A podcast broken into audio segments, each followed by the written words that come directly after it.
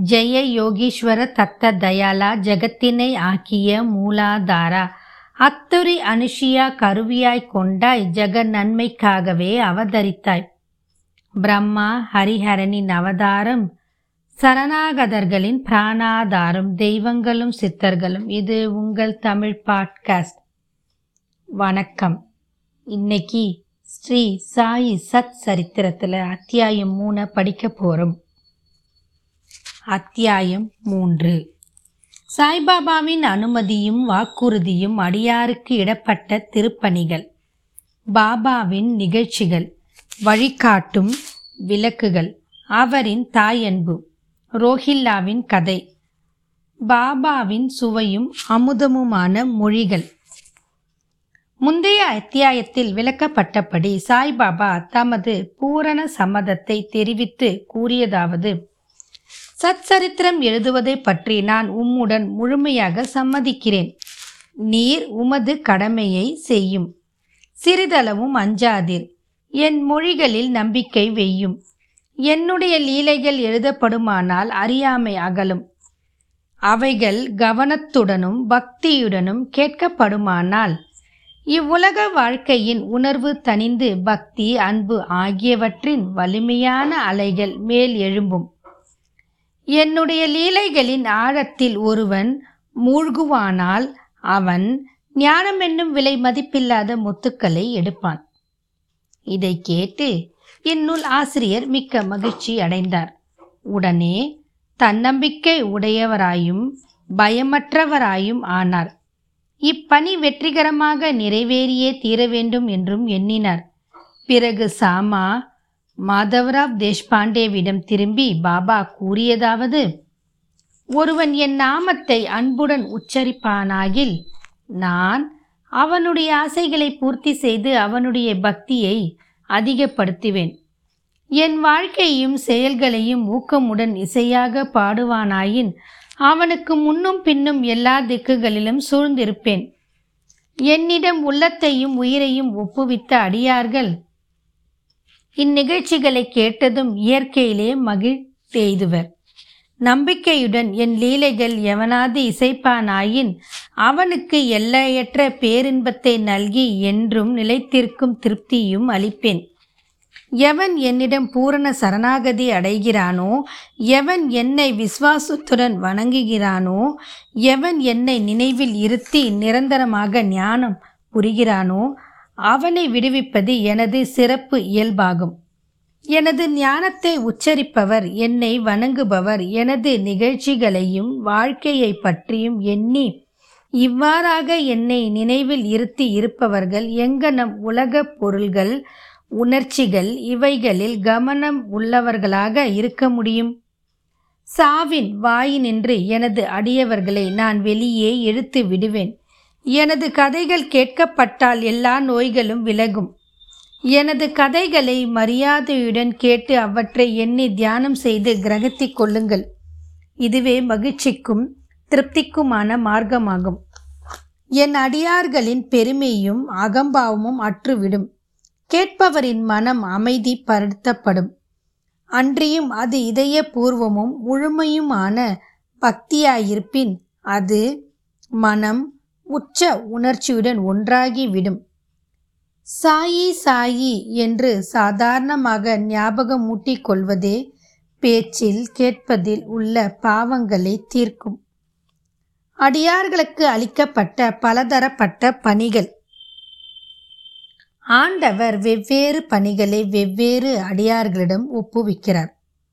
சிலர் கோயில் மடம் கட்டுதல்களிலும் சிலர் புண்ணிய தீர்த்தங்களுக்கு படிக்கட்டுகள் அமைத்ததலுமான பணிகளும் அளிக்கப்படுகிறார்கள். சிலர் ஆண்டவன் புகழை பாட்டுவிக்கப்படுகிறார்கள். சிலர் க்ஷேத்ராடான யாத்திரைக்கு அனுப்பப்படுகிறார்கள். ஆனாலும் எனக்கு சத் சரித்திரம் எழுதும் வேலை ஒதுக்கப்பட்டது. எல்லாம் சிறிது தெரிந்து ஒன்றும் முழுமையும் தெரியாதவனே போன்ற நான் இப்பணிக்கு கொஞ்சமும் தகுதி உடையவன் அல்லன். பின்னர் ஏன் அத்தகைய கடினமான வேலையை மேற்கொள்ள வேண்டும்? எவரே சாய்பாபாவின் உண்மை வரலாற்றை எடுத்து இயம்ப முடியும்?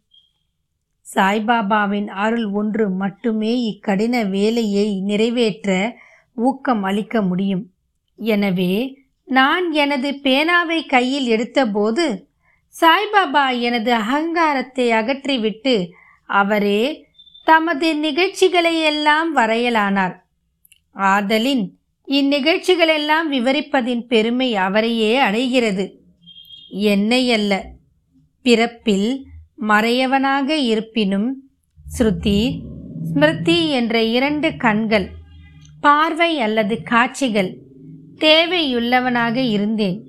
எனவே சச்சரித்திரத்தை எழுதவே இயலாத நிலையில் இருந்தேன்.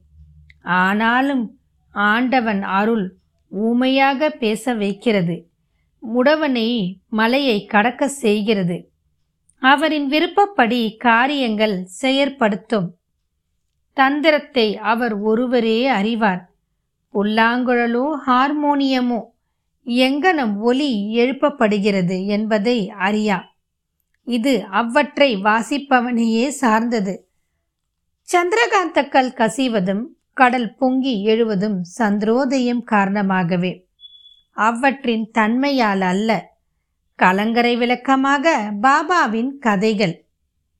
படகுக்காரர்கள் பாறைகள் அபாயங்கள் இவற்றில் இருந்து விலக்கி பத்திரமாக பயணம் செய்வதற்காக கடலின் பல்வேறு இடங்களில் கலங்கரை விளக்கம் கட்டப்படுகிறது. சம்சாரம் என்னும் சாகரத்தில் சாய்பாபாவின் கதைகள் அத்தகைய பயனை நல்குகின்றன. அவைகள் அமிர்தத்துக்கு சுவையூட்டுகின்றன. தமது உலக பாதையை மிருதுவாகவும் கடப்பதற்கு எளியதாகவும் ஆக்குகின்றன. ஞானிகளின் கதைகள் ஆசிர்வதிக்கப்பட்டவைகள்.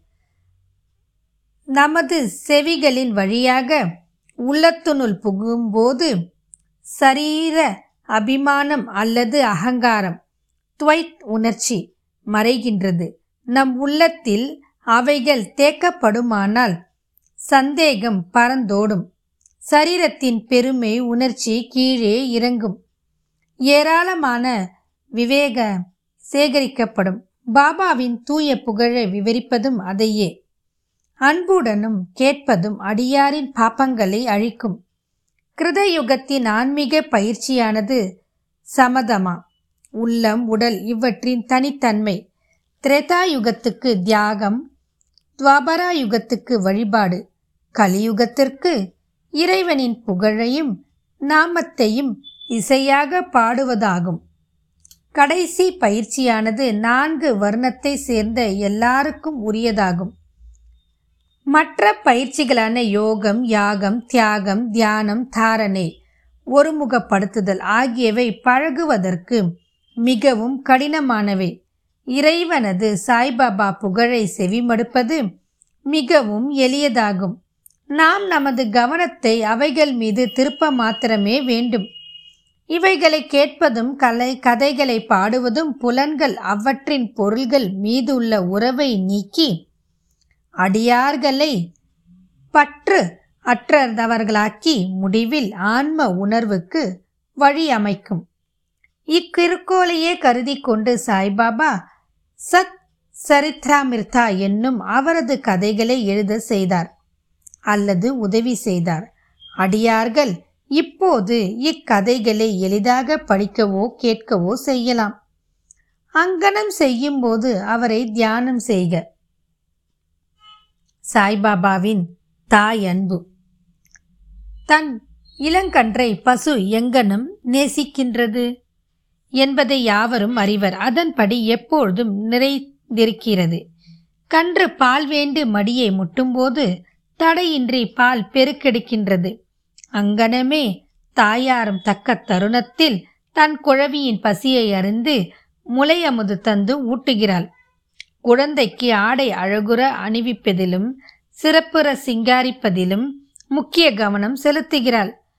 குழவி எதை பற்றியும் அறிவதும் இல்லை. கவலை உருவதும் இல்லை. ஆயின் தன் குழந்தை நன்றாக உடை உடுத்தப்பட்டு அலங்கரிக்கப்பட்டு இருப்பதை கண்ணுறும் தாயின் மகிழ்ச்சிக்கு ஓர் எல்லை இல்லை. தாயன்பு விசித்திரமானது அசாதரமானது பற்றில்லாதது இணையில்லாதது. தமது அடியார்களிடம் சத்குருவும் இத்தகைய தாயன்பு காண்பிக்கிறார்கள். இத்தகைய அன்பே சாய்பாபா என்னிடம் கொண்டு இருந்தது. அதை பற்றிய நிகழ்ச்சி கீழ் வருமாறு. நான் அரசாங்க வேலையிலிருந்து ஆயிரத்தி தொள்ளாயிரத்தி பதினாறாம் ஆண்டில் ஓய்வு பெற்றேன். கௌரவமாக என் குடும்பத்தை நடத்துவதற்கு எனக்கு தீர்மானித்து தரப்பட்ட பென்ஷன் போதவில்லை. குரு பூர்ணிமா அன்று நான் ஷீரடிக்கு சென்று இருந்தேன். அங்கு திரு அண்ணா சஞ்சீனிக்கர் அவராகவே பாபாவிடம் எனக்காக கீழ் வருமாறு வேண்டினார். தயவு செய்து அவரை அன்புடன் நோக்குங்கள். அவர் பெரும் பென்ஷன் அறவே போதாது. அவரது குடும்பமோ வளர்ந்து வருகிறது. அவருக்கு வேறு வேலை ஏதும் கொடுங்கள். அவரது சிந்தா குழந்தனை தீர்த்து அவரை மகிழச் செய்யுங்கள். பாபா பதில் அளித்தார் அவர் வேறு ஏதாவது வேலை பெறுவார். ஆயின் இப்போது அவர் எனக்கு பணி செய்து மகிழ்ச்சியாய் இருக்க வேண்டும். அவரது உணவு எப்பொழுதும் நிறைந்திருக்கும். ஒருபோதும் காலியாய் இராது. அவர் தனது கவனம் அனைத்தையும் என்பால் திருப்பி நாத்திகர்கள் மத பற்று அற்றவர்கள் கொடுமையாளர்கள் இவர்களின் கூட்டுறவை தவிர்த்து எல்லோரிடமும் பணிவாகவும் அடக்கமாகவும் இருந்து உள்ளத்தாலும் உயிராலும் என்னை வணங்க வேண்டும். இதை அவர் செய்வாராகில் அவர் எல்லையற்ற பேரின்பத்தை அடைவார். எவருடைய வழிபாடு உபதேசிக்கப்பட்டு இருக்கிறதோ அந்த நான் என்பது யார் என்னும் வினாவுக்கு சாய்பாபா என்பது யார் என்னும் குறிப்பில் முன்னமே இந்நூலில் குறிக்கப்பட்டு இருக்கிறது. ரோஹில்லாவின் கதை. எல்லோரையும் அனைவனைக்கும் சாய்பாபா அன்பை ரோஹில்லாவின் கதை நமக்கு காட்டுகிறது. உயரமாகவும் வாட்டசாட்டமாகவும் காளையை போன்ற வலிமை உடையவனாகவும் உள்ள ரோஹிலா என்பவன் ஷீரடிக்கு வந்தான். நீண்ட கஃப்னி என்னும் உடை அணிந்திருந்தான். சாய்பாபாவிடம் உள்ள அன்பினால் அங்கு தங்கி இருந்தான் இரவும் பகலும் கல்வாமை திருக்குரானின் பாடல்கள் சப்தமாகவும் கொரூரமாகவும் ஒப்பிவித்து அல்லாஹோ அக்பர் கடவுள் பெரியவர் என்று கத்துவான். ஷீரடியின் பெரும்பாலான மக்கள் பகல் எல்லாம் தங்கள் வயலில் வேலை செய்துவிட்டு இரவு வீட்டிற்கு திரும்பும்போது ரோஹில்லாவின் கொரூர இரைச்சல்களாலும் கத்தல்களாலும் வரவேற்கப்படுவார்கள்.